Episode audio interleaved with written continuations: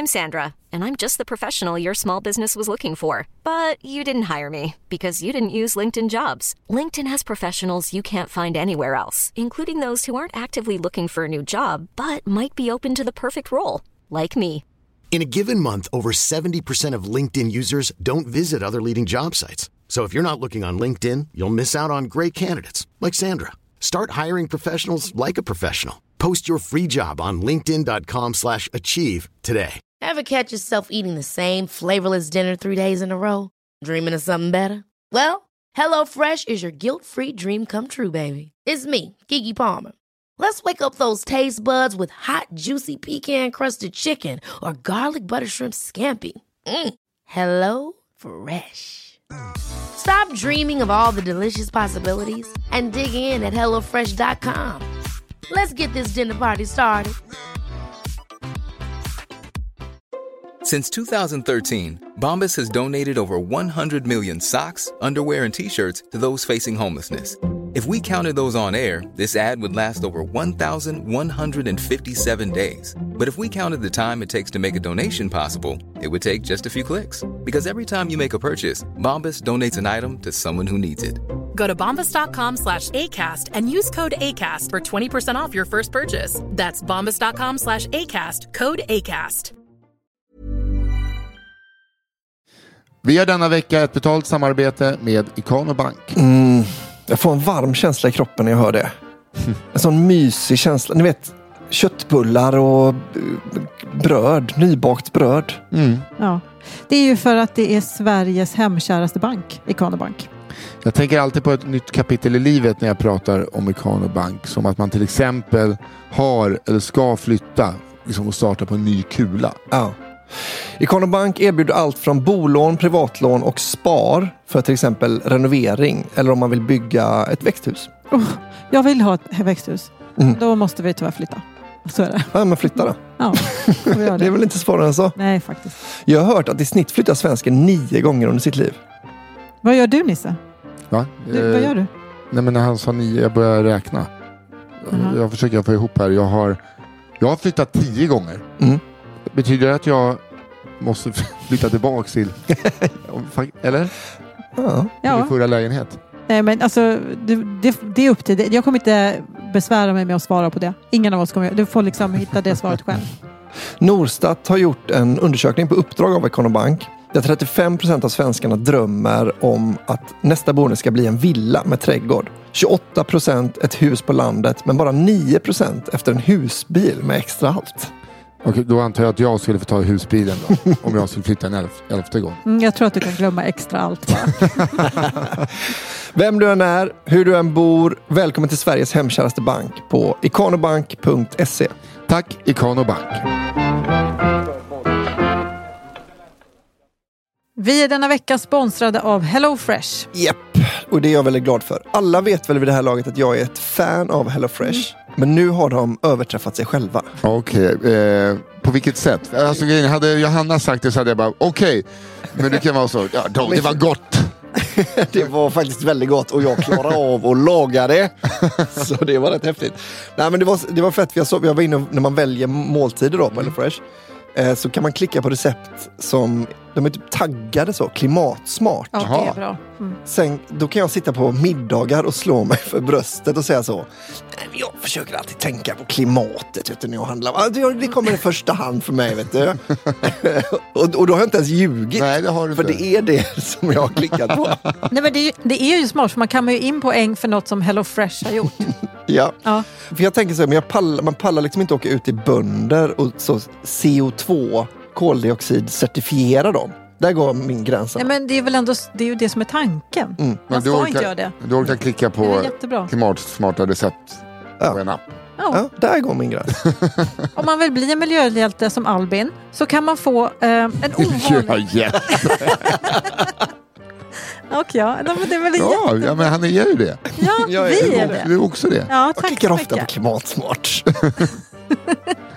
Well, credit due och så vidare. Verkligen. Ja, men om man vill bli en miljöhjälte Mm. så kan man just nu i en så kallad flash sale få en ovanligt bra rabatt med koden FLASHKAFFE, alltså F-L-A-S-H kaffe. Då får man som ny kund 1449 kronors rabatt på sina fem första kassar plus fri frakt på den första kassan. Detta gäller även om du tidigare varit kund och haft ett avslutat abonnemang i över 12 månader. Ja, Tack, tack Hello Hello Fresh. Fresh. Tack!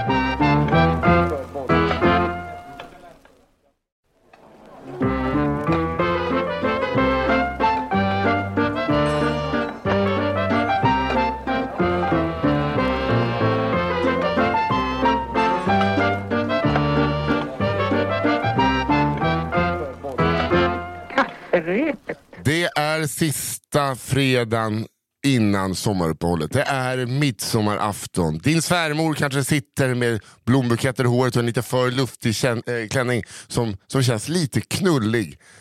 Ja, det är Sveriges obehagligaste högtid. Allt kan hända. Och även så i kafferepet. Ni lyssnar på kafferepets sommaravslutning med mig Nissa Hallberg, till min höger Johanna Hurtig Wagrell, på länk Albin Sårman Olsson. Hallå, hallå. Albin Sårman Olsson, hej.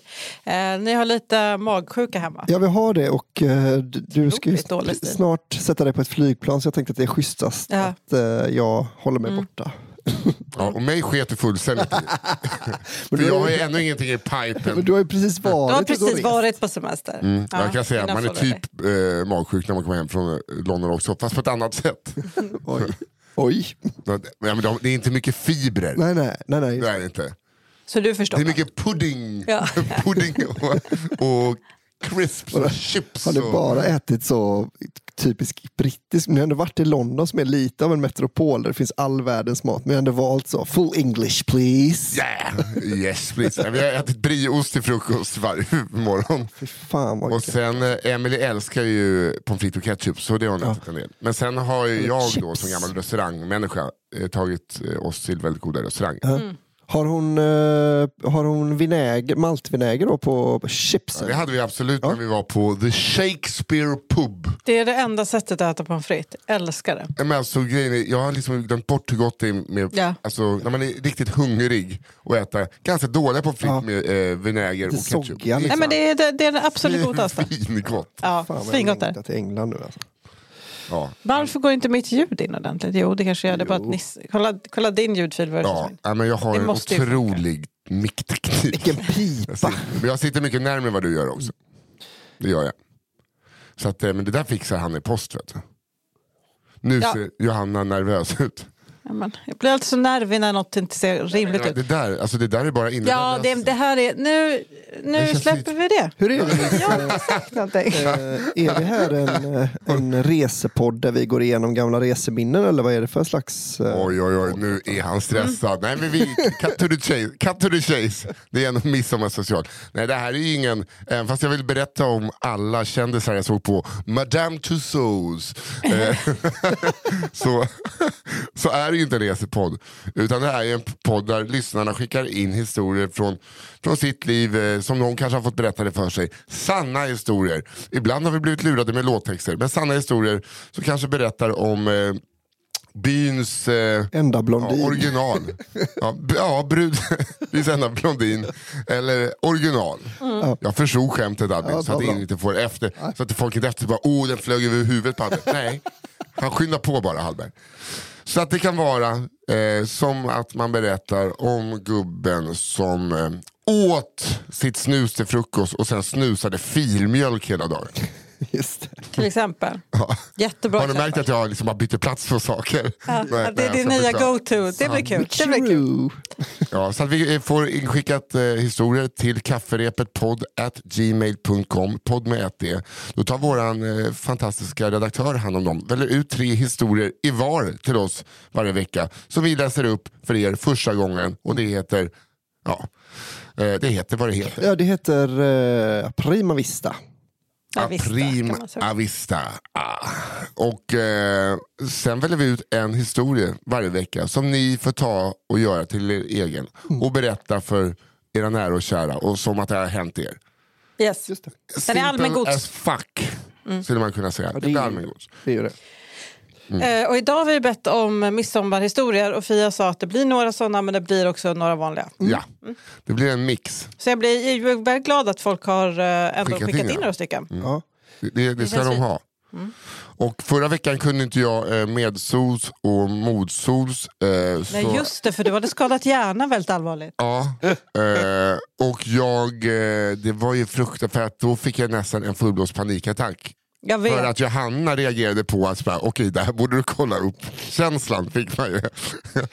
Eh, men sen insåg jag varför jag... eh, Men jag kunde inte, det här är alltså innan, jag kunde inte tänka eh, med ursvarv Nej. i huvudet. Alltså det var som att det var, det var emot. Jag, om jag tänkte en timvisare gick den inte att trycka till ett. Ja. Det gick bara baklänges. Ja. Ja, men nu jävlar kan jag snurra åt båda håll. Det är liksom tankarnas, eh, tankarnas Maradona är tillbaks. Det var det Man han blir var känd sådär i för. huvudet. Att man kunde vända sig åt båda hållen. Jag kan förstå sidan från höger men också från vänster. alla, alla latinos låter det som små chilenare. Ja. That's the one I know. Så Men då kommer jag göra så här, eftersom att jag då avslutade två veckor i rad blev det typ. Ja, ska du börja då? Och så börjar jag. Ja. Oj oj oj. Och det börjar, oj, oj, oj. Det, bör, oj. det börjar ju med Midsommar med mormor. Nu är vi igång. Stort tack för en fantastisk podd. Ja, varsågod. Den har varit till stor glädje under ett riktigt rövår. Här kommer min historia om min mormor. Skam och en midsommar jag aldrig glömmer. Det finns många berättelser om eh, när min mormor, som vi kan kalla för Solveig, på ett eller annat sätt skämt ut både släkt och vänner. Själv är hon oberörd av detta förutom att hon gärna skrattar med när hon själv insett vad hon gjort. Nu tänker ni kanske att såna är ju alla mormödrar. Det hör till att det är lite pinsamma, men då har ni inte träffat Solveig. Hon har inte bara en hög frekvens av att göra ogenomtänkta saker, utan har enligt historierna varit likadan oavsett ålder. Hon verkar gå igenom livet med devisen fort och fel, men lika glad för det. fort och fel, det är ändå skönt. Gud, vad det är 100 procent. Hon Alltså, bara men- haltar runt i hundbajs och välter saker. eh, Och det, där, är men det är 100 alltså, Det där låter exakt som jag. Alltså exakt. Det är fort, det är fel och jag ramlar fan hela tiden. Och jag tycker inte det är, det är lite pinsamt men det är inte så himla jävla farligt. Det händer Nej. för ofta. Hej, hej, ingen fara med mig. Hej, hej. Ja, ja. Men det, var, det, är Oj, ha! Ja, ja. det är väl ändå att du har nått upp en ålder där du inser att det inte är någon idé att göra någonting åt det. Alltså du har, när du var nio år så var du väl inte så, ah, jag är väl en sån som ramlar nu då. Utan det var väl kanske, du måste väl ha blivit vuxen ändå och insett det eller? Johanna? Ja jag, så jag tänker. Det var en svår fråga Ja, som du ställde. Men jag tror att det är mer att så Johanna kanske, för när man var liten och ramlade så spelade man cool att det inte gjorde ont. Nu kan jag tänka mig att Nej. du ramlar Nej, jag grät högljutt. Ja, men, eh, bland folk eh, och att du fortfarande säger det gjorde jätteont, det gjorde jätteont men jag är fortfarande okej med att det gjorde jätteont. Så känner jag att du är. Det här är så himla jag, det här är så himla jag. Ja, tjejer. Det är så knasiga. pinsamt, men liksom pinsamt på nivå så att vi ska... Det är inte helt... Alltså ni vet vem jag är. Ja. Lite pinsamt. ah, ja, whatever. Okej. Jag börjar känna igen mig väldigt mycket. På, på den skånska landsbygden i slutet av 90-talet manifesterade sig detta på ett för Solveig klassiskt sätt. Dotter och man och två barn var på besök under en underbart varm och solig midsommar, vilket ju såklart skulle firas. Och på vilket sätt gör man det bättre i Skåne än att åka till Mölla för att äta spettekaka medan barnbarnen dansar kring midsommarstången? Solveig hade dessutom läst att den lokala Möllan som var stödmedlem i skulle ha midsommarfirande så allt verkade perfekt. Vad fan är en Möllan? Kvarn. Lokala Möllan. Det, Men det måste vara som förening, socknen. typ. Det är en kvarn. Socknen. Är det En kvar? kvarn. Ja. Tackar, tackar. Okej. Killen på Man lär sig allting. Och, och nu vet jag att det är, li- nu vet det är många lyssnare som inte vill höra ett jävla ord om din mölla. Det kan vi säga. Det, det vet Nej, vi. men, eh, nu när det ändå kom upp kanske jag kan dra en liten uh, anekdot. Gå Ska vidare. ni fortsätter. midsommar där eller? Ja. Bara har det sagt. Folkdräkten åkte på och väl på plats såg familjen ett myller av människor. Det fanns levande musik och en mycket ståtlig midsommarstång. Självklart fanns det också spettekaka och till Solveig och familjens glädje även smörgåstårta. Vilken jackpot! Här skulle inte spillas tid utan samtliga travade snabbt fram till mannen med smörgåstårtan för att fråga vad det kostade. Till familjens förvåning var det gratis men Solveig hävdade att det måste vara något som ingår när man är medlem, som hon var. Det är sjukt att Och- vara medlem i en kvarn. Ja?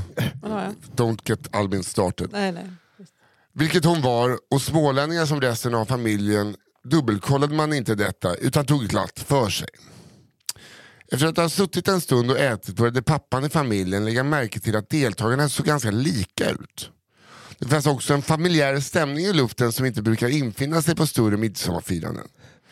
Knappt att han hade börjat fråga svärmor lite försiktigt vilka som brukar vara med på aktiviteterna vid Möllan innan en leende karl kom fram till vårt bord och frågade vilka vi var släkt med. Min far var en snabbtänkt man. Han adderade ihop ekvationen gratis mat plus liknande ansiktsdrag plus familjär stämning och inte minst att Solveig var inblandad och förstod att vi här satt vi och tjuvåt smörgåstårta på ett privat släktkalas. Han svarade då som sig bör att vi var släkt med Karl-Erik med förhoppningen att det måste finnas minst en Karl-Erik. Gubben med leendet, om vi nu eh, ska vara helt ärliga, några goa öl innanför folkdräkten såg lite mindre glad ut och lite mer undrande men verkade ändå ganska nöjd för att han svarade bara att det var kul att nya delar av släkten hade tagit sig dit. Vi nickade glatt med munnen full av smörgåstårta och flackande blickar. Omedelbart bestämde vi oss för att lugnt och diskret ge oss av så snabbt vi kunde efter att mannen hade gått. Det visade sig vara klokt för i ögonvrån såg vi när vi sakta gick mot bilen hur mannen pratade intensivt med ett gäng besökare som alla tittade på oss. Vi gasade snabbt iväg och väl hemma krävde pappa att få se tidningen Solveig just läst om midsommarfirandet i.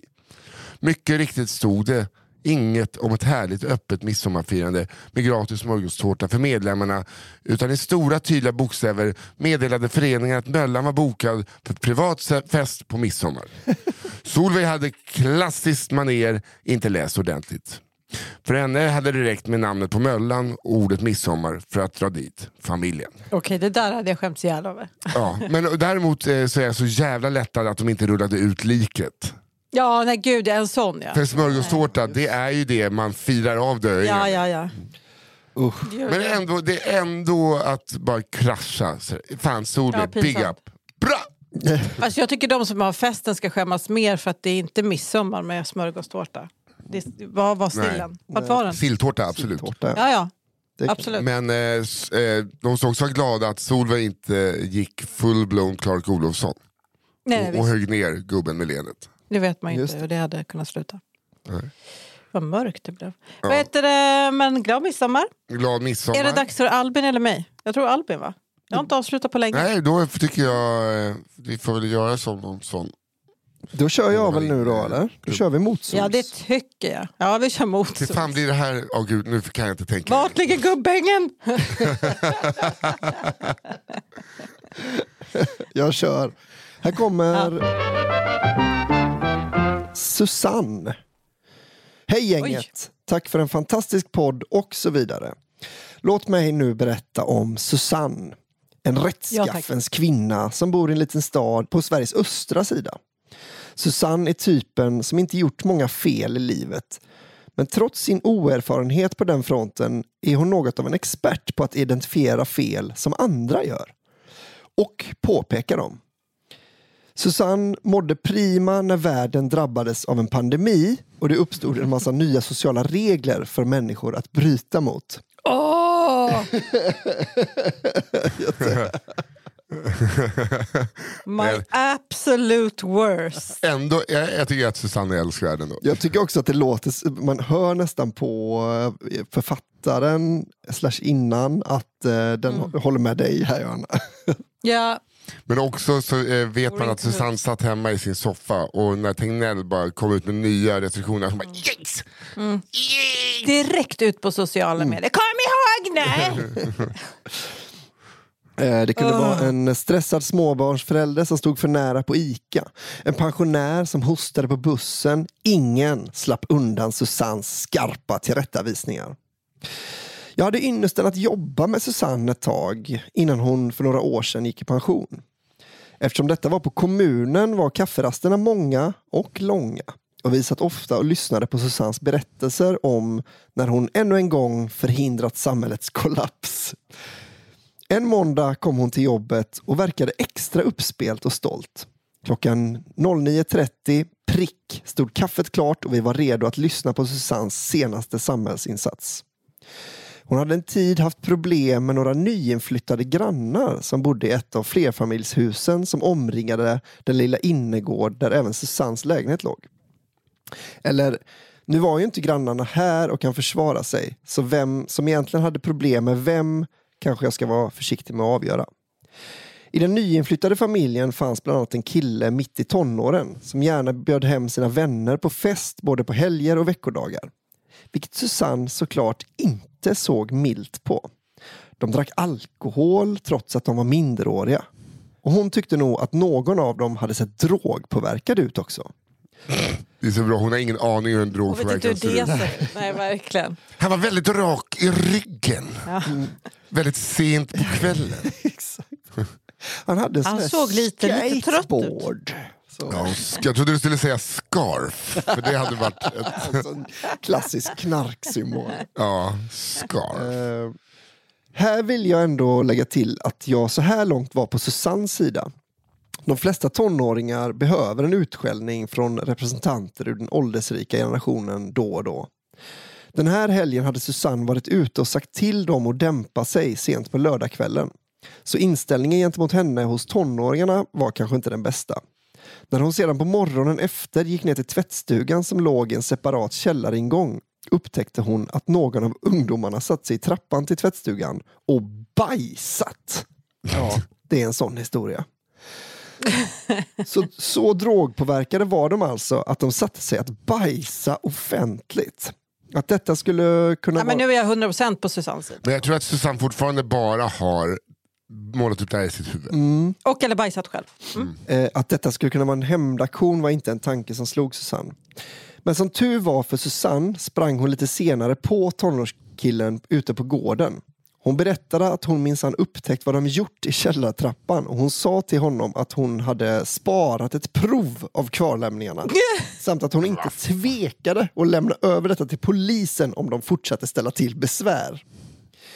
Polisen skulle då kunna både testa DNA och droger. Pojken hade bleknat och bett om ursäkt till henne. Ska... Hon har ju inte helt fel. Nej, nej. Men det är alltså att komma in med glasspinne med eh, bajs på till polisen bara, jag kräver ett DNA-test. Nej, men om man reggar det som typ trakasserier och sen så betalar för alla analyserna själv. Då, Det är inte superkul. nej och så om man säger att det är... Väl... Inget skulle hända, herregud. Men om man är tonåring, jag skulle gå Men jag tror också Jo, att... men det känns som att eh, Johanna, det bor en liten Susanne i Johanna, att du Ja, har det. spatlar. Det är därför jag hatar ifall- dem. Men jag tror också att, om, att det är lite så om man säger till polisen att en, en ungdom eventuellt kan ha fått i sig droger, då är de, Ja. då är de, då är de där hals över huvud. Då, då samlar Ja, de ju allt det. bajs de hittar polisen. Alltså. De älskar att sätta dit barn för droger. Med hjälp av bajs. Förlåt. Gärna, Det här gärna blev en bajs. utvikning. Det var inte meningen. En win-win. Här skrattade vi andra gott och berömde Susanne för att så snabbt kunna hitta på något så sjukt. Och vilken tur att pojken gick på det. Susanne såg förvirrat på oss. Hitta på? Nej, alltså jag använde en tops för att ta ett prov. Det ligger i frysen hemma. Tyvärr slutar min kunskap om Susannes framgång som brottsplatstekniker här. Men om hon någonsin kontaktade polisen tror jag hon blev mycket besviken när hon förstod att lagens långa arm inte sträcker sig riktigt lika långt som hennes egen. Nej. Fan vad dum hon måste känna sig när hon bara, just det, jag kunde bara hittat på att jag tog Ja. Jag behöver inte ha bajs i frysen. Och nej, nu, nu la jag ju bajstopsen med alla Toblerone-tops. Ah, fuck! Ah, vilken... Ah. Vilken tops har Toblerone? Ja, nej, det är svårt. Jag tycker det kan vara gott right. med bara en liten tops Toblerone ibland, man är lite sugen. Om hon har gjort en gastro-bypass och bara gjort små, små, små daimstrutar av tops. Helvete. Mm, innan jag går och lägger mig bara... Ja, men. Ja, men jag, jag, respekterar, som sagt, jag respekterar Susanne, jag sa det innan, jag säger det efter. Alltså, You go Susie. jag älskar ju att sådana finns för att jag själv eh, skäms så mycket för att säga till på skarpen. Ja, gud ja. Men det är så jävla gött när det är en äldre som liksom helt har slutat skämmas och som bara gör mitt jobb så att jag slipper. Det är väldigt skönt. Jag älskar Ja. också när barn, när vuxna säger till mina barn att de har gjort fel. Det kan jag, eh, ska jag meddela. Jag hatar barn som skiter i trapphus. Ja, också, det kan man också irritera sig på i längden. Man tröttnar till slut på det. Ja, där gick lite min gräns. Jag tror att eh, om Johanna och Johan någon gång separerar så kommer Susanne födas Johanna på två sekunder. Tror ni här redan? Okej. ehm, ja, nu ska jag läsa en som heter Skåran. Hej kafferepet. Har lyssnat på podden sedan avsnitt ett och har förundrats över alla märkliga slash äckliga saker folk upplevt. Själv tycker jag det vidrigaste jag varit med om var, vart med om, det här kanske är den från Uppland och, och eller Gävleborg. Var till med om. eh, varit med om eh, var en kille jag haft en crush på länge. Som vid ett tillfälle inte hittat något bättre än mig tydligen.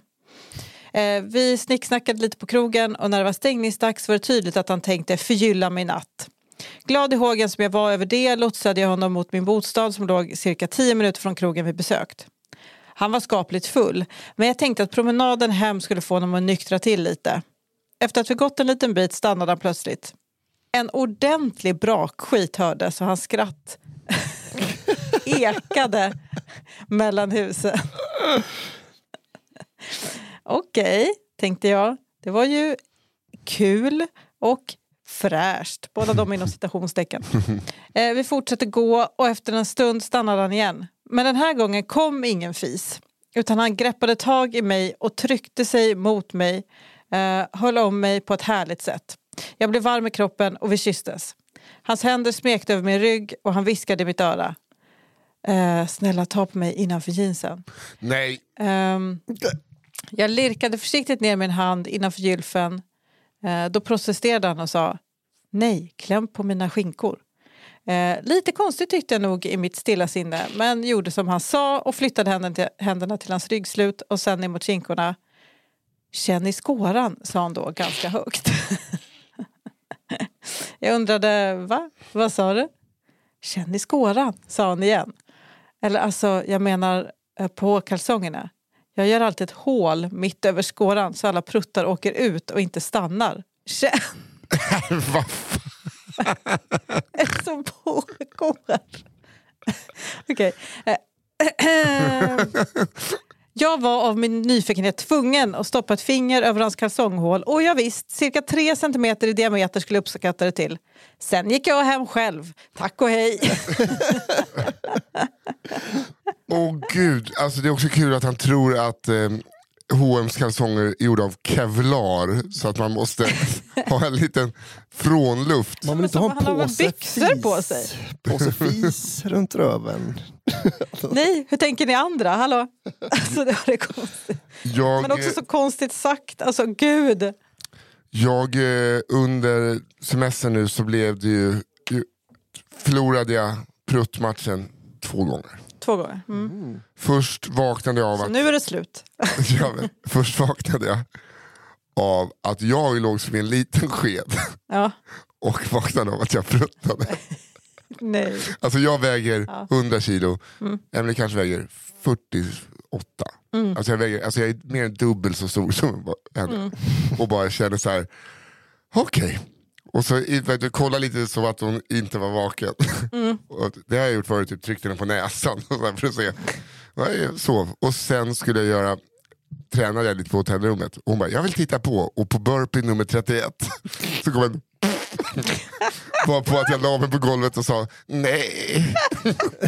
och då, då kom det fram sen att hon hade bara spelat att hon sov med. Pruttade henne på fiffi. När det sketen Det över. är ju Sket också, henne på hönan. det är också roligt då, om, om hon är vaken när du trycker Gud, det är henne så på låg näsan. nivå på den här podden. Vad sa du? Det är roligt om, du, om hon är vaken när du trycker henne på näsan men bara låtsas sova. Så, så är det precis som att du bara säger hallå, är den här igång? Får kolla här. Så- Att du verkligen vill att hon ska känna lukten. Det, det är verkligen så, eh, det är så mycket mur jag har kvar att bygga upp. Men, Oh Ja, ja. Så, då fick jag dela med mig också. Nu Mm. Ja, skäms jag så fint. mycket. Varför kan jag inte bara hålla saker för mig själv? Ja, men det känns mycket bättre att jag förekommer henne så att inte det kommer Ja, sådana grejer känner jag också extrem skam för. ja, fruktansvärt. Mm. Jag, jag är väldigt pryd där. Det är bättre att göra humor av det. Ja, det, det, är- det, är- det är så jag har bearbetat trauman tidigare i mitt liv. Här kommer min andra historia. Ja. Min fantastiska syster, det kan jag säga, det är inte jag som har skrivit den här Fia. Hej! Här kommer ett bidrag till världens bästa podd. Tackar. En otrolig stora syster. Jag har berikats med en stora syster som verkligen är, eh, är en aldrig sinande källa till glädje. Hon är inte bara generös med materiella ting utan även med att berätta om när saker och ting inte riktigt gått som det ska. Ni ska få några nedslag i hennes innehållsrika liv. Agnes, som vi kan kalla henne, är en av sex syskon i en präktig frikyrkofamilj. I början av 90-talet var Agnes iväg på en resa till Frankrike som den lokale pastorn hade anordnat. Det var Agnes och tio andra låtsasfromma ungdomar som med glädje såg fram emot att åka tåg genom Europa och få uppleva Frankrike utan stränga föräldrar. Under tågresans första del kände Agnes att allt inte stod rätt till i magen. What? I den här podden? Det går nog över, tänkte hon. Mest för att hon verkligen inte ville besöka den vidriga tågtoaletten. Det gick inte över. När Agnes till slut kä- kände shit, nu kommer det, no pun intended, var det redan för sent. Hon bajsade alltså på sig i ett sommarvarmt tåg någonstans i Europa med tio ungdomar i 15 till 17 års ålder Nej. runt omkring sig. Nej. Plus andra europeiska turister. Lösningen blev att Agnes låtsades sova. Fan Agnes, du är min syster. Tipset Som är att de bara, alla det, var då, det andra... kan ju inte vara lika pinsamt om jag skett på mig i sömnen. Nej, tipset är att alla andra ska låtsas sova Agnes. Det är det du inte har förstått. Blanda upp det lite. Hon hörde, hur kommentarerna, eh, hon hörde kommentarerna runt omkring sig. Vad fan är det som luktar? Merd! Scheisse! Agnes sov lugnt vidare. Till slut tömdes vagnen på folk och väl framme på slutstationen i Frankrike kunde Agnes smyga till en tågtoalett för att byta kläder på underdelen av kroppen. Hon skyndade sen snabbt tillbaka till vagnen för att sätta sig strax bredvid den bruna fläcken som nu fanns på sätet hon suttit på för att återigen låtsas sova tills någon ur sällskapet väckte henne. Hon skyller sen på att hon ätit åksjuktablett och däckat av den. Väl framme i Frankrike eh, var det efter några dagar dags att prova på luftgevärsskytte. Ungdomsgruppen fick en sträng fransk instruktör som på bruten engelska gick igenom reglerna. En sak upprepade han många gånger, högre för varje gång. Uh, prata franska då. Uh, do not ever point the gun to the ground. That is really dangerous. Det är riktigt dålig fransk. Det blev lite tyskt, men det är inte Ja. så lätt. Do not uh, point the gun to the ground, it's uh, really dangerous. Ja. Mm. När gruppen äntligen fick klartecken att börja skjuta gick det ungefär 30 sekunder innan Agnes stod med geväret riktat mot marken. På något oförklarligt sätt råkade hon även trycka av och i nästa ögonblick står hon med en kula i munnen. Nej, men, Och ur munnen rinner blodet sakta ner över hela henne. åh, hon sköt sig själv i munnen. Har hon, vänta, har hon det upp och ner? Ja, Men alltså, Ja, ja, hon har ner det. Alltså, Ja, så jag att, trodde du så menade- kulan måste ha liksom upp. Jag tänker att hon står eh, mer alltså, riktat mot sig själv. Ja, skitsamma, det, gick åt helvete. Den stränga instruktören kunde inte hålla sig utan brast ut i gapskratt så att eh, så även alla andra. Som tur var klarade sig Agnes utan andra skador än skam. Agnes utbildade sig så småningom till sjuksköterska och under utbildningen var hon på ett, eh, ett par månader i England. Under föreläsningen blev hon extremt sugen på något sött.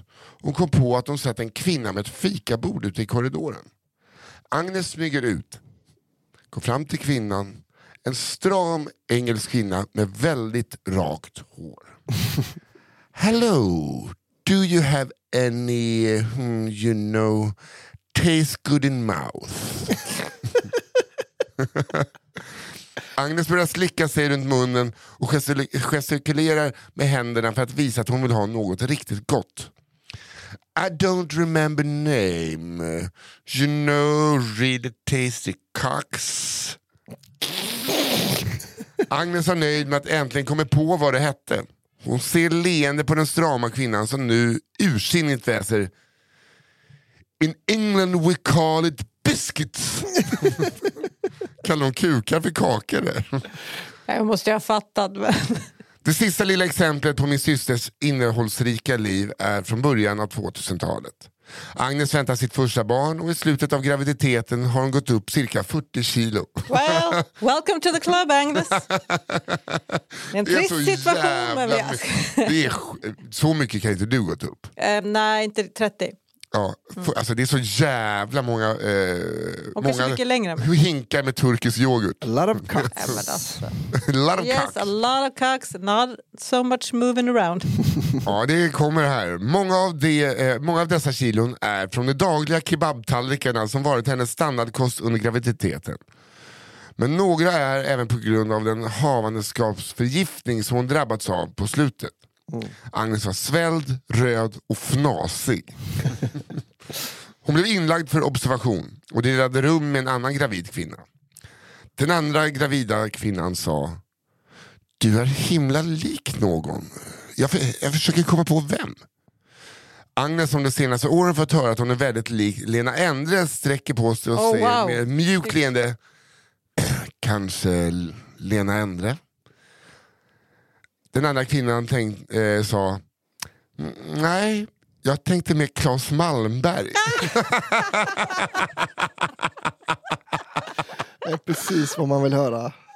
ja, tack för världens bästa podd. Man bara säg inte, säg bara ah, det var det jag tänkte. ja, exakt. Just det. Jag tänkte mer Klas... Klas... Klas... Så. Ja, fy fan. Malmberg. Klas, av Geijerstam? Nej, Malmberg. Malmberg faktiskt. Eh, Ja, det, det var ett litet potpurri av eh, mycket härligt. Ett, bajsklas. en hel Prosit. livsbeskrivning. Prosit igen. Tack. Och då är det Ursäkta. jag. Ja, Det är du. Då kommer här Midsommar med Clotildes mor. Oj, Hej! Tild. Minns ni stiffa Clotilde? Uttalas Ja. Clotilde. Ja. Clotilde. Jag är det visste jag inte. citat tredje barnet som åker till månen. Det vill säga Clotildes yngsta syster. Eh, Vilken bra familj det här är. Ja, vår kära syster kände sig uthängd och för att balansera upp det hela så ska jag nu berätta om vår mor. inte om mig själv. Jag berättar om mamma. Vi börjar med eh, vår mors bakgrund i hopp om att ni ska få en tydlig bild av henne. Vår mor, N, eh, alltså ett N bara, eh, är uppfostrad av barnflickor och hamnade i tidig ålder i katolsk flickskola. Vilket med största sannolikhet bidrog till att hon gjorde revolt mot mina morföräldrar genom att vägra internat och läsa på ett kommunalt gymnasium. Rymde till Ibiza och testade rök och andra glädjepiller hon var familjens svarta får som flertal gånger hotades med att bli arvlös. Kulmen nåddes när vår mor träffade vår far. En man ifrån arbetarklassen. Med o... Nej, Men jag måste bara säga, jag måste bara säga, var det hon som hotade med att vara, göra sig själv arbetslös? hotades. Nej, jag tycker hon hotade för det är så jävla fett att hota folk. Då, då blir jag... Jag kommer inte ha någon arv! Eh, jag träffade vår far. En man från arbetarklassen med outbildade föräldrar. De var världens bästa farföräldrar. Inom eh, parentes där då. Det hjälpte föga att han pluggade på Handels. Utåt sett så uppfattar man nog vår mor som en humorlös hemmafru eller slash en överklassdam som lever på sin man. Sanningen är att vår far levde på hennes pengar innan hans karriär tog fart. Vidare så är en rättvis beskrivning av vår mor istället en tankspridd bohem med grov humor och med en dubbelexamen från Handels och KTH. Hon föredrar den lokala pizzerian framför bjudningar. Eh, Mao... Jaha, förlåt. med andra ord, en jävligt skön dam. Jag tänkte att det skulle komma bara en sån. Ja. Lilla röda. Framför nya Moderaterna. Eh, vi har haft en väldigt bra uppväxt bortsett ifrån att hon ansåg att man anses sjuk först när man behöver åka till sjukhuset och att det inte Ja. finns allergier inom citattecken. Dessa bestämda åsikter resulterade i att Clotilde hamnade på akuten med brusten blindtarm efter att hon trots magont skickades iväg till skolan och fick en allergichock efter att vår mor testade sanningshalten av min påstådda allergi för hyacinter genom att gömma dem under bordet. otroligt. Varje sommar tillbringade vi ett par veckor nere på landet eh, som ligger i Tjust, heter- uttalas det så? Tjust skärgård. Tjust skärgård, Tjust. skulle jag säga, men Ja. jag vet inte om jag säger rätt. Nej, ja, det är säkert du som har det. Det här är ju människor över vår nivå. men jag gillar dem väldigt mycket. Eh, där åkte vi mer båt än bil. Vår mor hade alltid haft svårt att hålla hastigheten i både bil och båt vilket medfört flertal böter och lika många diskussioner med sjöpolisen. Nu ska jag berätta om två händelser mellan henne och sjöpolisen bevittnat av oss barn. Händelse 1. En tidig sommarmorgon tog vi stigen ner till vår båt för att ta oss in till samhället och köpa bröd. Just denna morgon hade vi tagit med oss familjens nyinköpta kamera. Vi tramsade och tog flertal bilder vilket till slut ledde till att vår mor tog kameran med kommentaren att spara på bilderna. Kodak filmrulle alltså. När vi kommer ner till bryggan så ser vi att polisen lagt till vid vår brygga. Vi ser hur blicken mörknar och mor ber oss vänta och hon smyger fram till polisbåten. Helt plötsligt tar hon upp kameran och halvt vrålar. Där fick jag er på bild! Tillbaka kaka! Det visar sig att poliserna som troligtvis lagt till för att kunna ta en fortkörare gjorde mer än att dela ut böter. Hon sa till oss barn att snabbt hoppa ner i båten och vi la ut från bryggan. Till vår förvåning så åker vi åt fel håll för att snabbt vända om och i väldigt hög hastighet köra förbi polisen och ge svall. en procedur som upprepades fyra gånger. Älskar henne. Vi blev snabbt medvetna om att vår mor precis skaffat sig immunitet mot böter genom sin bild på de hånglande poliserna. Otroligt. Snyggt. Händelse två. Ja. Midsommar. Vår mor inser att någon glömt att köpa grädde till jordgubbstårtan och med en timme före gästernas ankomst så börjar hon stressat gå mot båten för att ta sig in till samhället. Vi springer efter i hopp om att få varsin glass. Väl framme vid hamnen så lägger hon till vid bryggan där man tankar och säger åt oss att vänta i båten. Vi ser hur hon går in i sjömacken medvetna om att hon definitivt kommer komma ut med helt fel glassar. Sjömacken är fullproppad med folk som vill slippa att gå upp till den lokala ICA-affären och istället handla nödvändigheter till det dubbla priset. Tiden går och en irriterad man ber oss flytta båten om vi inte ska tanka. Mannen tankar och kör snabbt därifrån och i samma sekund så ser och hör vi vår mor ro- äh, vråla Stoppa båten! Ring polisen! Det blir orolig stämning och förvånat ser vi hur vår mor tillsammans med ägaren till sjömacken åker iväg ut från hamnen. Clotilde hoppar snabbt upp på bryggan och frågar vad som hänt och får som svar att någon fräck jävel tog kvinnans båt och kidnappat hennes barn. en annan person skriker att polisen är på väg och möter upp dem vid inloppet. Efter cirka 20 minuter så ser vi sjömaktsägaren komma tillbaka ensam i båten. Han är högröd i ansiktet och mumlar något till åskådarna på bryggan. Vi inser att det inte är läge att fråga efter vår mor. Efter ytterligare 30 minuter så ser vi polisbåten med vår mor och de två hånglande sjöpoliserna. Vi vinkar till henne och hon hoppar av polisbåten och går med arga steg mot vår båt. Det visar sig att hon inte hade sett att vi flyttade båten utan när hon tittar ut så ser hon ryggtavlan av en man som lämnar bryggan i snabb fart och tror då att mannen stulit vår, vår båt och kidnappat oss barn.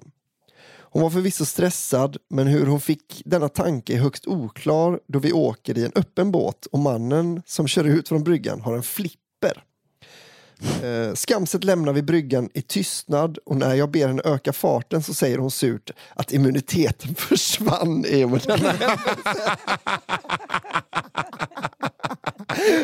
jag måste köra laget nu. Okej, att de bara så såhär, ett, ett bitch. Eh, trevlig midsommar hälsar. Ja, för fan vilken jävla, vilken familj alltså. Ja, verkligen. Åh vad vad glad kul. jag blir. Jag älskar också att Clotilde, alltså, alltså Clotilde verkar vara så himla härlig så hon är så här, jag känner mig uthängd. Nu får vi skicka något om någon annan i den här familjen. Och att, eh, såhär, vill, ni inte ha, vill, ni, vill ni ha en överklassunge, tvinga inte in, alltså ha inte barn, var närvarande föräldrar. Eh, tvinga inte in för det kommer, de kommer bli motvalls. Ja. Katolska skolan, det kommer inte bli det ni vill. Nej. Ni kommer få någon som ger polisen svallvågor och eh, Ja, Ja. det rök, få- röker knark. ja. Otroligt. Då kan man fråga sig, vadå Nisse, har du gått katolsk skola? Och, nej, det har jag inte. Nej, det kan hända ändå. Egentligen får man bara se hur det går. Ja, exakt. Man håller tummarna. Ja, inte båda, en bara. All right. um, här kommer en midsommarstory då. Min första midsommarfest. Som trogen lyssnare sen premiären tänkte jag försöka bidra med en midsommarhistoria från när jag var ung. Den är inget jag vill tänka på, men vad gör man inte när ens favoritpodd behöver content? Yes. Exakt. Så ska man tänka. Exakt, så ska man tänka. Min första midsommarfest. Eh, jag var 14, en fantastisk ålder där man fick upptäcka spännande saker i livet för första gången. Detta handlar om den första hemmafesten en vacker midsommarafton 1985. Men innan vi kommer till festen vill jag ge en liten bild av min speciella granne som vi kan kalla för Rolf, då han har en liten biroll i denna historia. Rolf var grannen som bodde under oss och var lite av en haverist när han tyckte att andra störde honom. Åtskilliga var gångerna när han kom upp och ringde på för att klaga. Som gången då jag och mamma dansade glatt vid åtta tiden och innan vi hunnit dansa färdigt till låten ringde det på dörren och Rolf, högröd i ansiktet, fräste fram. Vill ni komma och hälsa på får ni komma genom dörren, inte taket. eh, för att sedan vända på klacken och gå. Eller som de gånger man i panik vaknade mitt i natten av att Rolf tagit vad det lät som en hammare och bankade elementet för att få folk att vara tysta. Nåväl. Festen hade planerats av mig och ett par kompisar då min mamma och hennes gubbe var ute på landet. Vi bestämde oss för att det skulle bli en lagom stor fest och lovade varandra att vi skulle hjälpas åt under kvällen för att hålla koll eh, samt städa dagen efter. Sagt och gjort, några vänner blev bjudna och det kändes som att saker var under kontroll. Men det var fortfarande tidigt. Oerfaren på hur mycket man klarade av att dricka så blev man ganska snabbt onykter. Jag måste erkänna att jag tappade kontrollen över festen samt att mina vänner blev stupfulla och inte var till mycket hjälp. Under kvällen dök fler och fler upp. Många fler. Ryktet hade spridit sig. Kvällen är uppdelad av fragmenterade minnen av nyckelhändelser. Som två tjejer som var betydligt äldre än mig som dök upp och som verkade enormt intresserade av mig. De satt på varsin sida av mig med armarna över min axel. 14 som man var svarade man eh, bra på komplimanger och blev lätt distraherad av dem. När alla deras kompisar var på plats tappade de snabbt intresset för mig. Resten av kvällen blev en spännande kamp över att få kontroll på olika situationer. Ett idogt sänkande av stereon som konstant åkte upp till max eh, eller att mota ytterligare gäster i dörren som krävde att få komma in. Argast blev hårdrockaren som slog sönder titthålet till dörren vilket gjorde det lite problematiskt resten av kvällen. Jag fick vid åtskilliga tillfällen dra in folk som stod på balkongen och kräktes samt försöka lista ut hur man kunde få ett par som låg och knullade i mammas säng att sluta. Som tur är var det över ganska snabbt men det visade sig att andra var sugna så det var inte det enda paret som upptäcktes.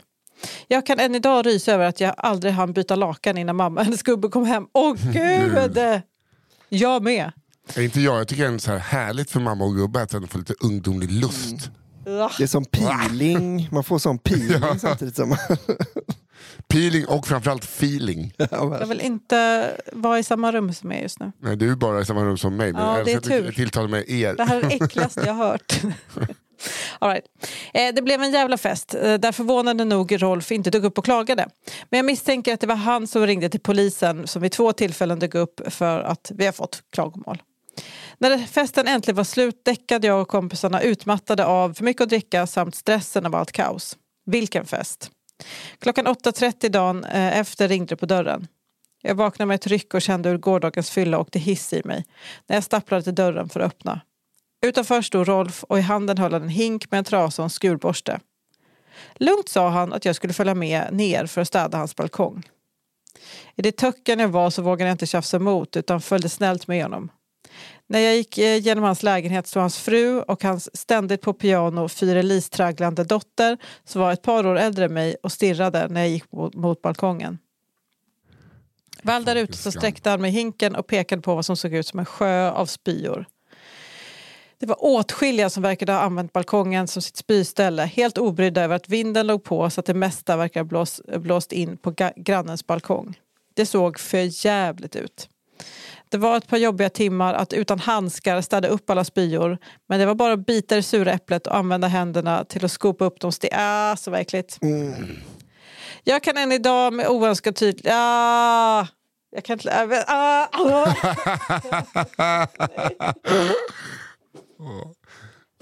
Kommentera igenom den här skiten och bara... Måste jag läsa det där? Ja. Det är ditt jobb. Jag har ju redan läst det en gång men inte sagt det högt. Ja. Jag skummade. Ja. Jag, äh, jag, kan än idag med oönskad tydlighet se geggan med små matbitar rinna ner för mina händer och må fruktansvärt illa och minnas hur jag tyckte att mina händer luktade spya i flera dagar efteråt. Mm. Johanna gråta. Det gör jag inte alls det. Jag måste själv Det, det låter som att du är rörd. Ja, bra. Resten av dagen gick åt till att försöka återställa lägenheten samt lova sig själv att aldrig mera fest. Något jag säkert höll i en månad. Tack för en oslagbar podd som är det första jag lyssnar på varje fredag. Glad sommar, festfixaren. Tack. Glad sommar. Det där var väl en sedelärande liten grej. Verkligen. Ja, exakt, ha, ha, inte en sur jävla granne. Man har inte fest när du är tonåring för det kommer aldrig bli kontrollerat. Och om, det, om du spyr från en balkong, känn vilket håll du upp bara med fingret mm. i luften och så ställer du dig mot, alltså, i rätt hörn. Mm. Och spy på toaletten. Så att det liksom blåser bort, mm. inte in. Aldrig lovarts. Jag kommer äh, hämta en, en läsk snabbt. Då kör vi Nisse. Yes, det var så kul. Jag gick ut och hämtade lite läsk. Då står Johan Hurtig och, och likt eh, pappa Rudolf tvättar utsidan på en resväska med en trasa. Så jävla husig och Ja, han är verkligen bäst. Ja, det är viktigt att den är fräsch på utsidan också. Mm -mm. Hej, jag Ryan Reynolds. På Mint Mobile, we like to do the opposite of what Big Wireless does. They charge you a lot. We charge you a little. So naturally, when they announced they'd be raising their prices due to inflation, we decided to deflate our prices due to not hating you. That's right. We're cutting the price of Mint Unlimited from $30 a month to just $15 a month. Give it a try at mintmobile.com slash switch. $45 upfront for three months plus taxes and fees. Promote for new customers for limited time. Unlimited more than 40 gigabytes per month. Slows. Full terms at mintmobile.com. Hold up. What was that? Boring. No flavor. That was as bad as those leftovers you ate all week. Kiki Palmer here, and it's time to say hello to something fresh and guilt-free. Hello Fresh. Jazz up dinner with pecan-crusted chicken or garlic butter shrimp scampi. Now that's music to my mouth. Hello Fresh. Let's get this dinner party started. Discover all the delicious possibilities at hellofresh.com. Planning for your next trip? Elevate your travel style with Quince. Quince has all the jet setting essentials you'll want for your next getaway, like European linen, premium luggage options, buttery soft Italian leather bags, and so much more. And is all priced at 50 to 80% less than similar brands. Plus, Quince only works with factories that use safe and ethical manufacturing practices. Pack your bags with high-quality essentials you'll be wearing for vacations to come with Quince. Go to quince.com/pack for free shipping and 365-day returns.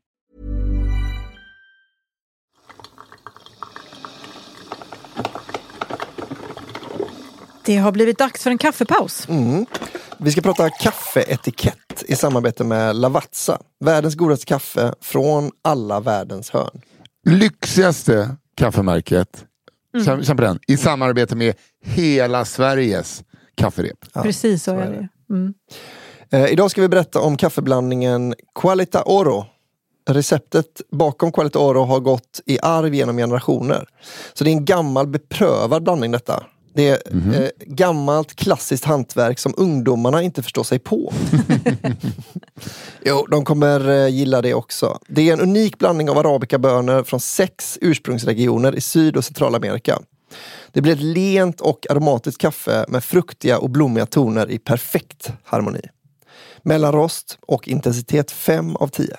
Väldigt bra blandning detta. Gott, Mm. tycker jag. Ja, otroligt, otroligt gott. Men nu skulle vi prata kaffeetikett. Finns det kaffeetikett? Ja, det är såklart det finns kaffeetikett. I Sverige är det typ ingen som har socker i kaffet, men det ska ju ändå erbjudas. Socker, suketter. Ja, verkligen. Jag håller med.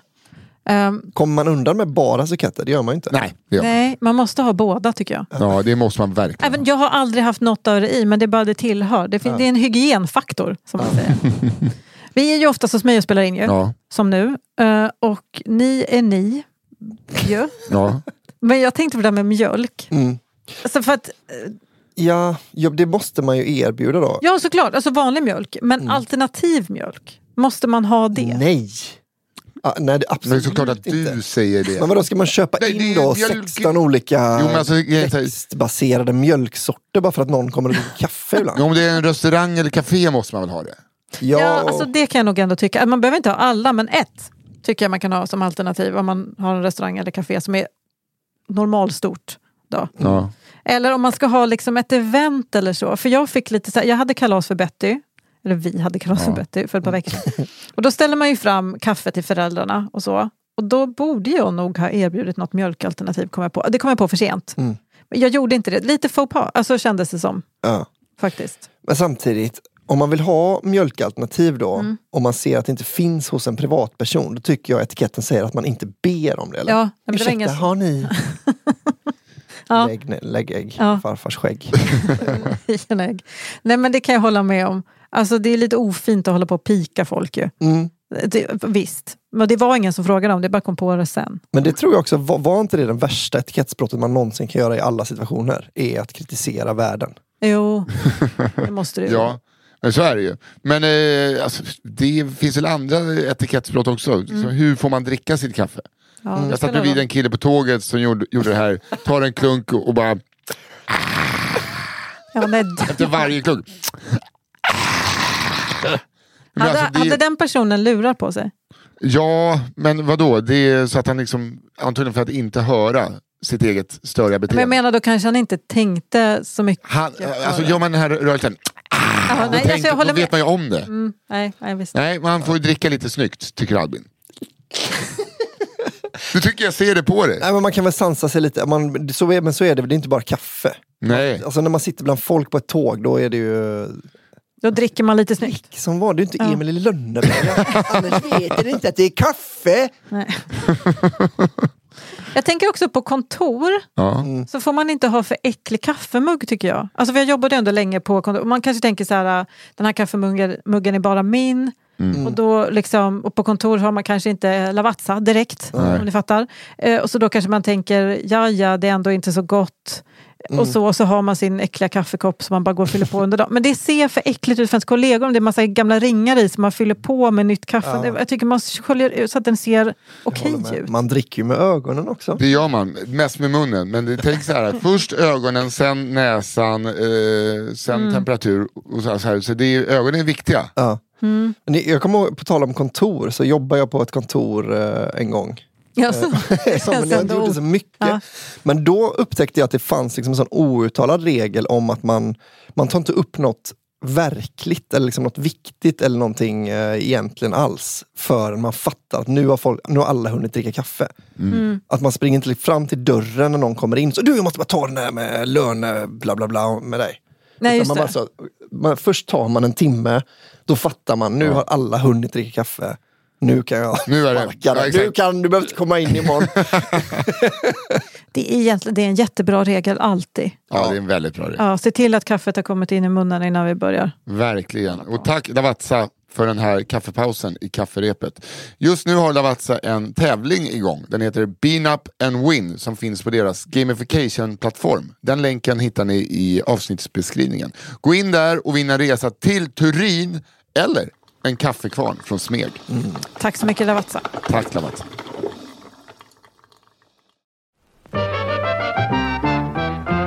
Okej, här kommer min sista för säsongen. Yeah. Familjen Tingeling i Verona. Hej kafferepet! Kommer ni ihåg Fredrik Tingeling? Fredriks vars pappa fick kungen att känna sig som en vanlig människa under en hundpromenad. Just det! Fredrik som trots att han vägrar att bromsa bara har krockat två gånger.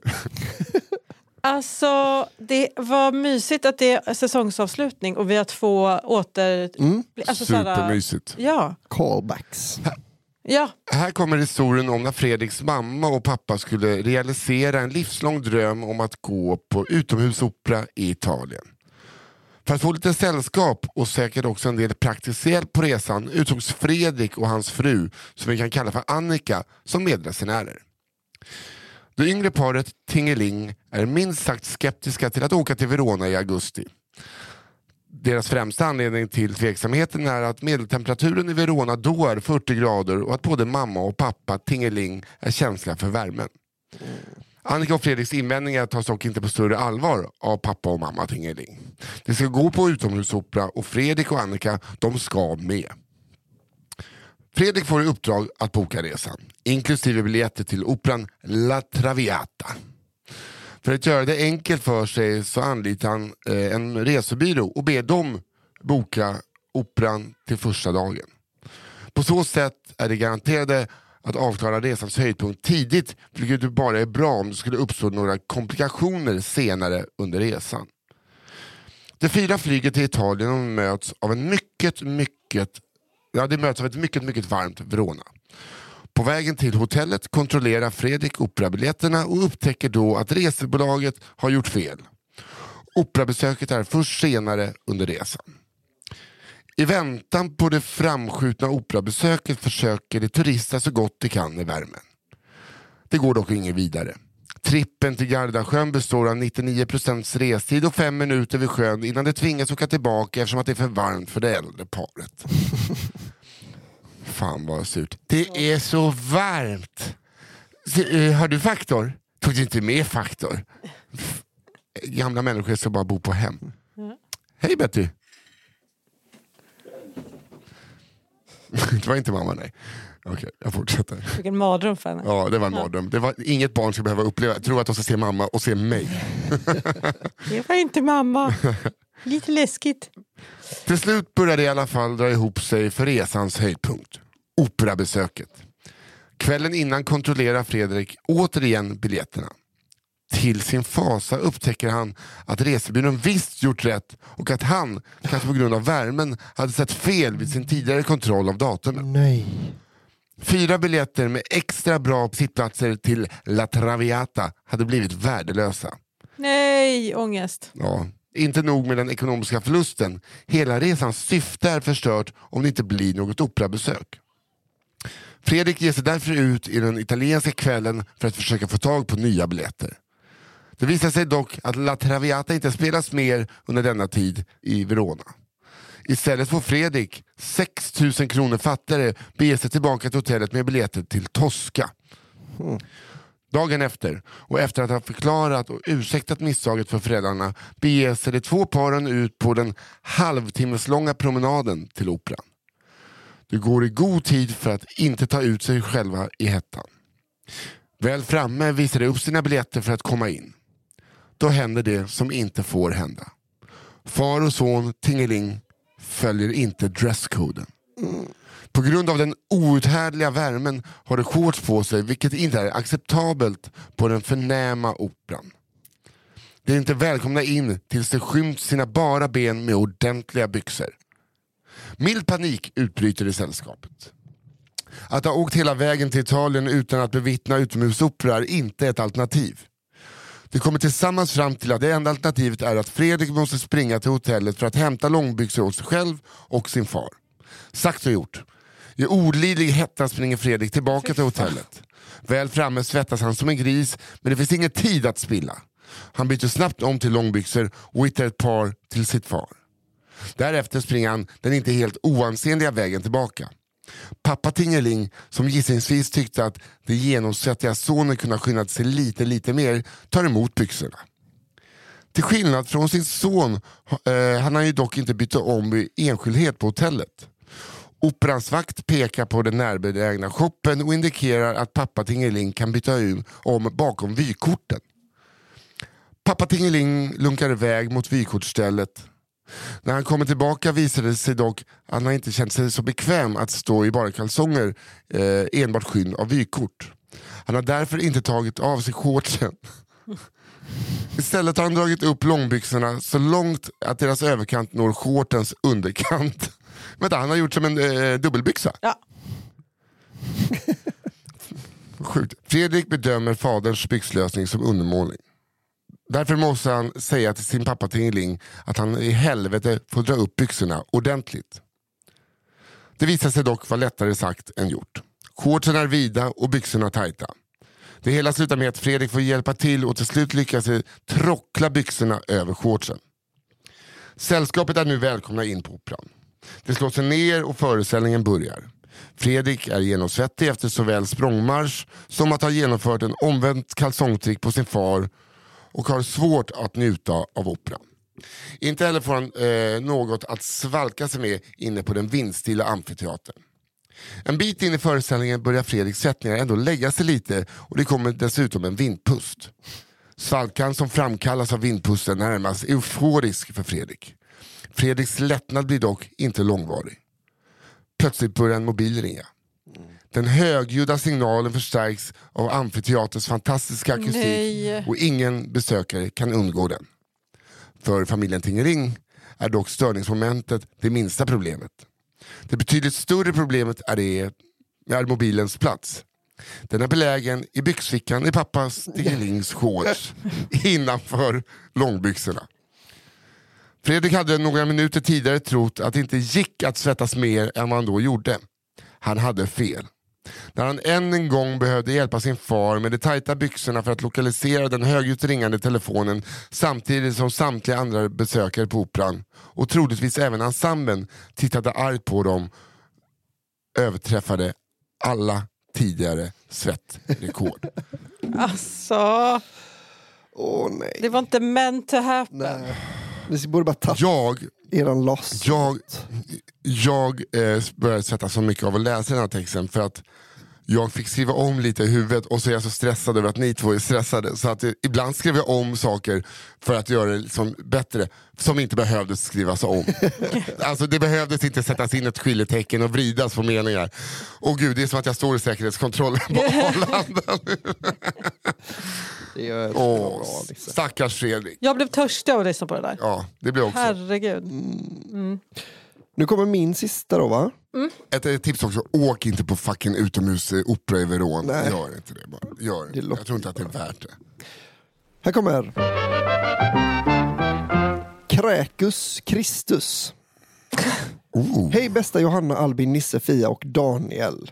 Ända sedan jag hörde storyn om Diaresus Kristus har jag känt att det är dags. Åh, jag hade glömt bort det namnet. Otroligt bra. Har jag känt att det är dags att dela med mig av denna historia. Storyn är egentligen ganska lång från start till slut men jag ska försöka korta ner den så den inte tar hela avsnittet. Detta hände för sju år sedan då jag var 21 år gammal. En av mina bästa kompisar fyller år dagen innan julafton och ville så hemskt gärna gå ut och fira. Såklart är det inte många som vill gå ut denna dag för man sparar sig till den 25 och hänger istället med familj. Men vem är jag att inte ställa upp? Sagt och gjort så åkte festkläderna på och in till stan åkte jag. Kompisen och tre andra kompisar som tydligen valt att ställa upp i alla fall. Läs, tycker inte om sin familj. Eftersom det ändå var julafton dagen efter så var min plan att försöka ta det lugnt med alkoholen. Dock hade bartendern på det första stället vi gick till andra planer då han la droger i min drink. Nej. Hade detta ställe Skjut varit öppet hade jag outat de äckliga bajskorvarna men eftersom de ändå fick stänga något år senare finns det ingen mening. Efter det minns jag ingenting. Jag har inte aldrig riktigt fattat poäng, vad poängen var med att droga mig då jag var med fyra relativt hårda killar som alltid skyddar mig. Men vad vet jag. Min kompis som fyllde år har senare berättat lite kortfattat om kvällen där det ingick strippklubb, hångel med strippa, att hoppa in i random främmande bilar för att citat åka till månen och dans på barer. Därefter stoppade jag honom och ville inte höra mer. Om jag, alltså, så här, visst, jag ska, man ska inte försvara eh, den här bartendern som drogar en person. Men det låter som en ganska nice kväll. Alltså, att det, det, man, är the silver lining. man tänker ju först att det är GHB eller så här, inte, Rohypnol eller någonting sånt. Men hon, hon har ju fått, eh, Hon har ju fått, hon fått något kanon. ja det är ju för fan festtabletter. Eh, Men inte slutade där. Jag är en sån där kristen person som tror på Gud och Jesus, ja ni vet. Eh, Och på julafton skulle ungdomsgruppen i min församling framföra ett julspel om Jesu födelse. Jag vaknar på morgonen med kvällens smink utsmetat i ansiktet, gårdagens klänning sittandes i armhålorna och vill dö. Har aldrig mått så dåligt i hela mitt liv. Allt snurrar och jag mår så illa. Men jag pallrar mig iväg till kyrkan för att medverka på den mest populära gudstjänsten på hela året med fullsatta bänkar. Ombytta och Klara står vi redo att göra entré i kyrkan. Jag som spelar Josef och min höggravida fru intar scenen.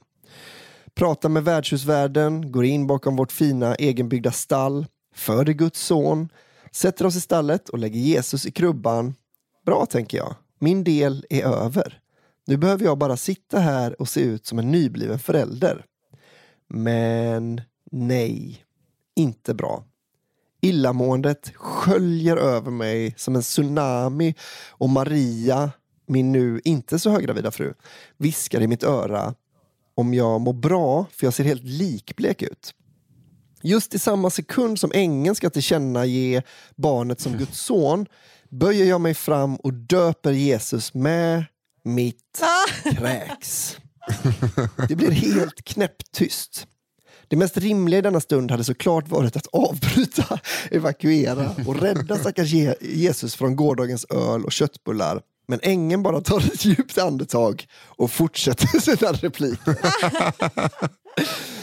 När julspelet är över ska prästen säga några ord eh, och prä- eh, prästen ska säga några ord öppnar hon med Ja, men visst vet vi att föda barn kan vara stressigt eh, och Josef är nog inte den enda pappan som kräkts efter att sett ett barn komma till världen. Framförallt när det inte är ens eget. Några stela skratt hördes från publiken. Men vem skrattade högst? Jo, min kära pappa, som inte är så kristen. Och bredvid honom sitter min mamma, farmor och mormor som skäms precis som om jag klätt av mig och haft sex med min fru i stallet. Efter detta sprang jag och låste in mig på toaletten och gick inte ut förrän alla hade gått hem förutom vaktmästaren. Resten av julafton spenderade jag avdäckad på mina kusiners soffa i hopp om, att ge, om Jesu förlåtelse att jag dränkt honom i kräks. Tack för en otrolig podd. Älskar det där. Fan, det är så jävla gött. Ängen är en sån jävla showare. The show must go on. Ja, jag vet. Verkligen. Här, Show must go on! ja, men alltså det är ingenting, det finns ingenting som kan sätta stopp för en riktigt tight föreställning. Nej, så är det. Jag gillar, jag gillar också väldigt mycket att han är religiös och också kan festa ihjäl sig själv. Ja. Det är en, en toppen kombo. Nu fick Många hjälp då musiker, av en Åka till månen. Bartender. Tror kristna på Som en helt vanlig kardinal. Eh, vad heter det? Ska jag köra sista då? Ja. Tidig midsommar med jobbet. Hej kafferepet! Här kommer en berättelse om vad som hände när vi på mitt jobb skulle fira en tidig midsommar i år. Historien är rykande färsk. Jag jobbar på ett företag i en mellanstor stad i Sverige och helgen före midsommar hade vår chef trollat ihop ett litet firande för de anställda i företagets lokaler. Ett långbord med, med vit duk fixades. Sill, öl, snaps, knäckebröd, köttbullar och såklart blomkransar av plast hade ordnats. Jag är ganska ny på företaget så allt detta kom mest som en rolig överraskning. Så där sitter vi allihop längs ett långbord och har riktigt trevligt. Det pratas och skrattas. Det som senare händer är det som händer på nästan varje midsommarfirande runt om i landet. Folk blir plakatfulla. Men mer om det strax.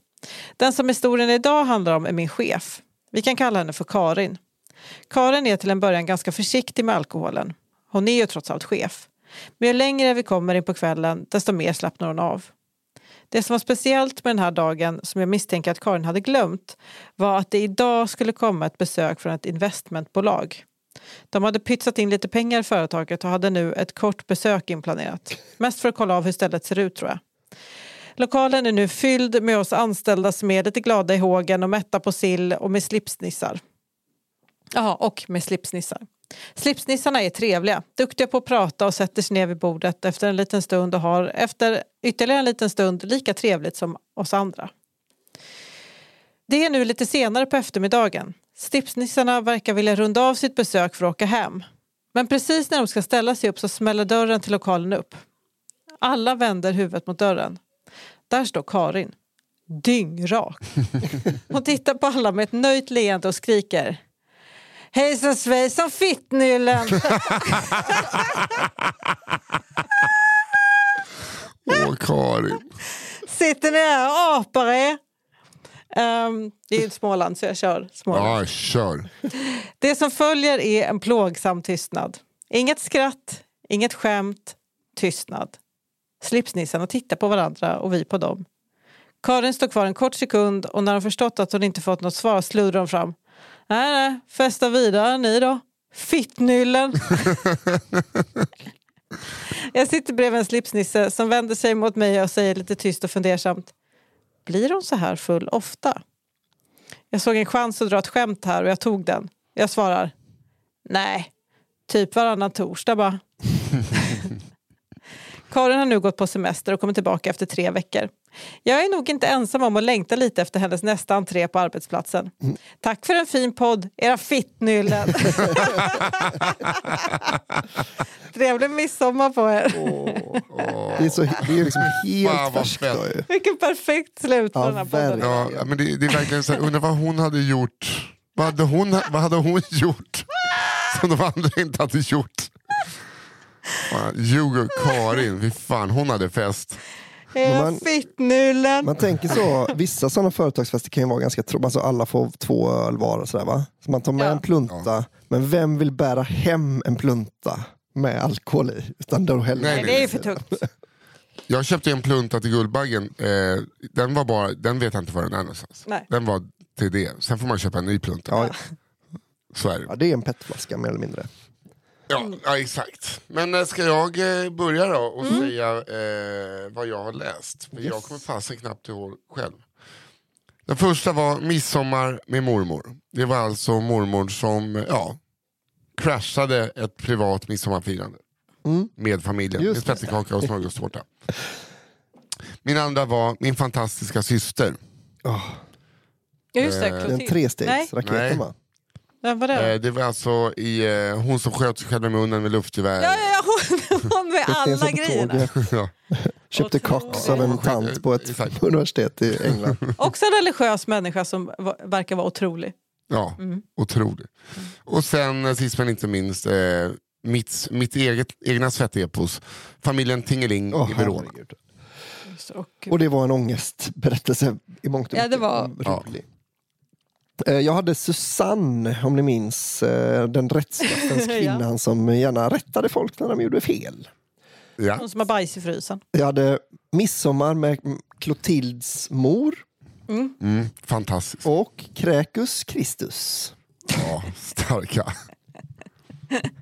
Okej. Jag hade Skåran. Just det, glömt bort så. Den är så jävla hade konstig. fixat ett hål i kalsongerna och var stolt. Eh, sen hade jag min första midsommarfest. Eh, Spyhistorien. Ja. Och sen hade jag eh, tidig eh, midsommarfest på jobbet. Mm. Just det, Med- Nylle-historia. Vad Fittnyllen. hette- vad hette hon? Annika eller Susanne? Eh, hon hette väl Karin va? Karin? Det är typ samma namn. Ja, fy fan. Ja, vad har vi för känslor? Svårt. Alltså, jag tycker att det är en jävligt snygg tvåstegsraket med Clotildes mamma. Ja. Att när, alltså, det är väldigt kul med att de kommer tillbaka och bara kan du köra snabbare? Nej, nej. eh, Ja, just det. Den är otrolig. Nej, jag kan inte göra det längre nu. Nu är immuniteten borta. Ja, den är faktiskt... Alltså först började det också som en historia där så här, först kom hon på polisen med att hångla på hennes brygga så hon hade sån immunitet. Så Ja. jäkla skönt. Ja. Fimpade den på en sekund. Ja. Jag tycker det står mellan den och, eh, för det är också en midsommarhistoria, den, den eh, hör, ju, hör, ju, hör ju till va? Men jag tycker också din Den här eh, första va? Var det din? När hon, som går på ett, hon som går på det här öppna midsommarfirandet som inte är öppet. Just det. Det är en sån Ja. jävla sån, eh, det är sån, den är så fin på något sätt. Det är någon sån här, vi hade i alla fall tur med vädret eh, ju. Mm. Jag tycker att det, Hoppa in i bilen nu. Hoppa in i bilen snabbt bara. Så, Hoppa in i bilen. Jag vill, det är varmt. Hoppa in i bilen så. Du behöver inte ha bälte. Släkt med Jan-Erik vi, vi ska gå Men nu. jag vill, dan- jag, jag vill dansa kring midsommar. Gå nu! Det blir midsommarsång. Ja, jag tycker den sista, eh, Johannas sista är väldigt bra också. Ja, den var också extremt bra. den Fittny är- den. Ja. Eh, Men grejen är att jag efterlyser där en, uppföljning. Jag vill veta vad som Ja, hände det när jag gör jag från jobbet. Det, jag, tror jobbet. all, jag tror vi kan tala för alla lyssnare. Ja. Vi vill höra hur stämningen är vad- och vad Ja. Karin gjorde efter. Det behöver inte vara en liksom full historia. Vi Nej, vill bara nej, veta. alltså vi kommer läsa upp in den. en liten... Ja. Vi kommer läsa upp ju- den som den tionde. Om man vill liksom, eh, om man vill kat- va- vara en katalysator så kan man ju spela upp det här avsnittet för Karin. Ja, det kan absolut göra. vet nu om den här historien. Ja, men vad säger ni då? Eh, nej, men jag tycker nog kanske Clotilde då ändå. Den är ja, ju, jag tycker också det. eh, Clotildes mamma. den var så snygg. Clotildes mamma. Ja, väldigt snyggt. Och det, Mm. Den vem, tycker vi jag vill ta. Den är också somrig på ett härligt Ja, ja, verkligen. och eh, det var din andra Johanna, var det så? Nej, Eller Nej, det var eh, Albinsson. var din andra? Mm. Yes. Eh, Midsommar med Clotildes mor. Så det är alltså Det historien nummer fem Yes. som ni tar. Lär er, och sen bara, ni lär er den nu, så, så berättar ni den bara till eh, middagen. Nu är liksom Ja. sillunchen över. Mm. Berätta den till eh, kanske någon lamm, grillat lamm eller någonting ikväll. Ja, Innan det har blivit för många snaps. just Ja. Och eh, det är det vi har haft för den här säsongen. Ja. Lång säsong, Ja, alltså ja, nästan ett år har det varit säsongen. För det är, vi har ju kört på sen sommaruppehållet va? Jo. Eh, och nu kommer vi ta en välbehövd paus fram till världens bästa dag i livet. Mm. Den 19 augusti. Ja. Tillika min födelsedag. Är det så? Just Ja. Det, är Vi det. slutar på min favorithögtid, vi börjar på min favoritdag. ja. Eh, så då eh, kommer vi behöva er hjälp. För att det är, vi har inte många historier kvar. har Nej, vi kan inte torrstarta. Nej, Nej. så fan, sommaren är lång. Baklyssna eh, och bara kör på. Och skicka in era historier så att vi har liksom en sån jävla svungstart den Ja. 19 augusti. Ska vi säga så att alla lyssnare, nu, nu gör vi det här yes man grejen. Att nu tackar vi ja, Ja. till allting som låter som att det skulle kunna bli en rolig historia. Ja. Ja. Mycket för våran skull. Och sen skickar man också in allt. Jag får ju ofta såna här, ja, jag orkar inte skicka in den på mail, den är nog inte tillräckligt bra. De är ju väldigt ofta tillräckligt bra. Skicka in, Ja. för guds skull. Ja. Så blir det kul Verkligen. nästa, efter sommaren också. Exakt. Tack så mycket för eh, det här. Ha en jättehärlig semester. Ja, Ha detsamma. glad midsommar får vi säga också. Glad midsommar. Vi hörs igen i augusti. Ja, men innan måste vi säga, ni skickar in dem till kafferepet podd med Just 1d at gmail.com. Vi har en systerpodd som heter Cigarrummet. Gå in på underproduktion.se. Där hittar ni Cigarrummet. Där vi, det kostar 29 spänn i månaden. Intervjuar eh, svenska eh, com comedians eh, om eh, deras historier. Eh, och så vill vi säga ett jättestort tack till Fia Almström som är vår redaktör och till Daniel Aldermark för One Touch Edit. Utan er hade inte det här gått. Eh, trevlig midsommar, glad midsommar, glad sommar Sommar, allihopa. sommar, sommar. Hej då! Hej då! Hej då!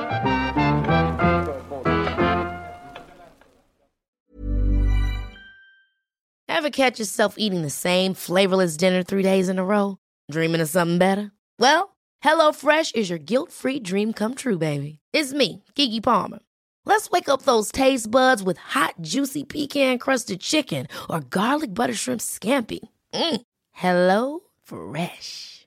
Stop dreaming of all the delicious possibilities and dig in at HelloFresh.com. Let's get this dinner party started. Hey, it's Paige DeSorbo from Giggly Squad. High quality fashion without the price tag. Say hello to Quince. I'm snagging high-end essentials like cozy cashmere sweaters, sleek leather jackets, fine jewelry, and so much more. With Quince being 50 to 80% less than similar brands. And they partner with factories that prioritize safe, ethical, and responsible manufacturing. I love that. Luxury quality within reach. Go to quince.com slash style to get free shipping and 365 day returns on your next order. Quince.com slash style.